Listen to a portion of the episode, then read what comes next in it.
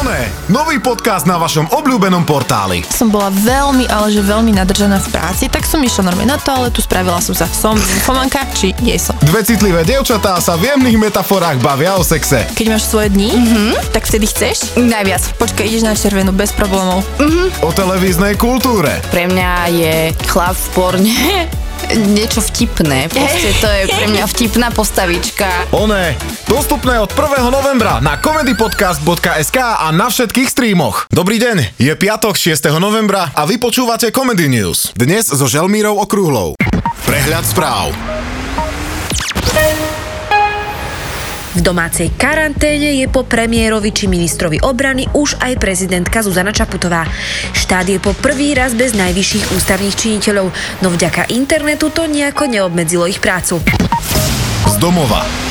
Premiér Igor Matovič či minister obrany Jaroslav Naď išli do domácej karantény potom, čo sa stretli s osobou, ktorej pri testovaní vyšiel pozitívny výsledok. Šéf obrany sa podrobil už aj antigénovému testu, ktorý bol negatívny. V piatok ho čaká PCR test a ako povedal, ak bude tiež negatívny, vráti sa do práce.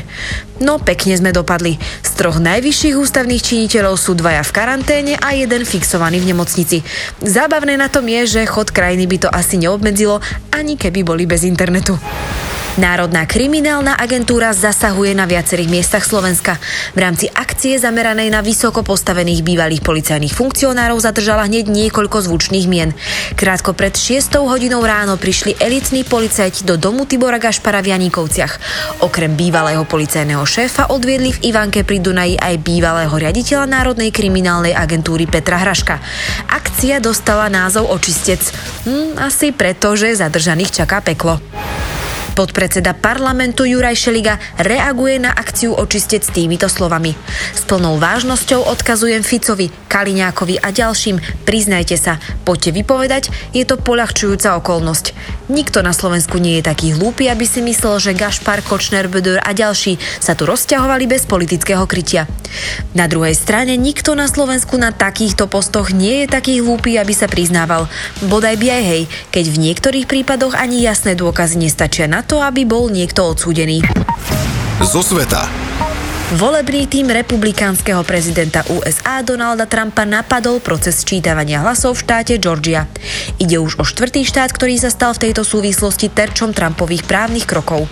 Šéf Bieleho domu žalobou požaduje ukončenie sčítavania hlasov, pretože republikánsky pozorovatelia údajne nemajú prístup k danému procesu a požadujú sprehľadnenie situácie. Už teraz je jasné, že ak Trump prehrá, tak bude parafrázovať Harabída a bude kričať: "Ja som vyhral." Tisíce nepredaných chryzantém môžu pre opatrenia proti pandémii položiť na kolená aj poľských pestovateľov. V celom Poľsku boli rovnako ako u nás cintoríny od piatku do nedele zatvorené a neprístupné pre verejnosť.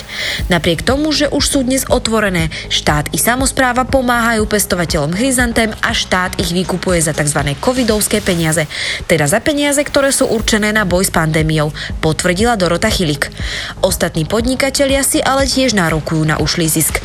Zákaz vychádzania dosť ublížil aj prostitútkam a žiadajú poľskú vládu, aby vyplatila aj ich.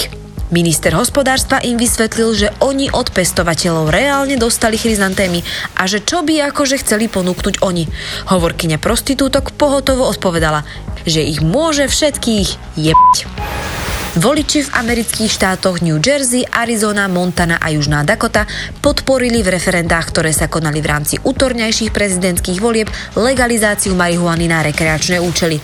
Oregon sa zase stal vôbec prvým americkým štátom, v ktorom voliči odsúhlasili legalizáciu halucinogénnych húb na lekárske účely. Schválili tam tiež dekriminalizáciu malého množstva tzv. Tvrdých drog.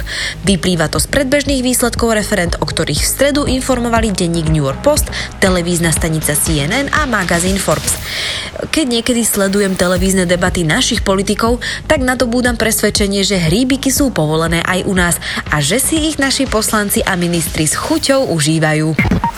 Showbiz. Výsledok prezidentských volieb v USA stále nie je známy. Osud jedného z prezidentských kandidátov však už je jasný. Rapper Kanye West určite nevyhral. Ako v stredu informovala agentúra AFP, získal približne 60,000 hlasov z 12 amerických štátov, v ktorých sa mu podarilo splniť všetky právne náležitosti a stať sa kandidátom volieb.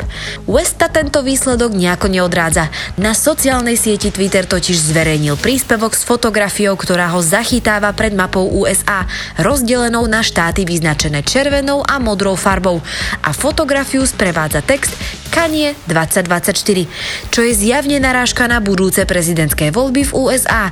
Tak tomu sa povie svinia fanúšik. Na sociálnych sieťach má milióny followerov a len 60,000 mu dalo hlas. Ja by som na jeho mieste s rapovou kariérou teda skončila. Šport. Španielský tenista Rafael Nadal dosiahol ako štvrtý hráč histórie 1000 víťazstiev na okruhu v Open Aire.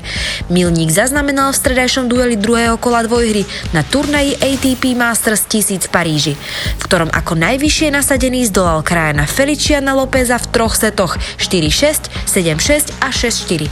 Pred Nadalom si 1000 víťazstiev na okruhu pripísali Jimmy Connors 1274, Roger Federer 1242 a Ivan Lendl 1068. Svoj prvý triumf na podujatí ATP oslavoval už ako 15-ročný v roku 2002 na turnaji na Malorke. Všetko OK, ale ja som fakt netušila, že tenis sa hrá na okruhu. Keď si, milí páni, pôjdete najbližšie zajazdiť do Orechovej Potvône, tak pofičte radšej pomaly, aby ste si nenarazili gomboša. Počasie.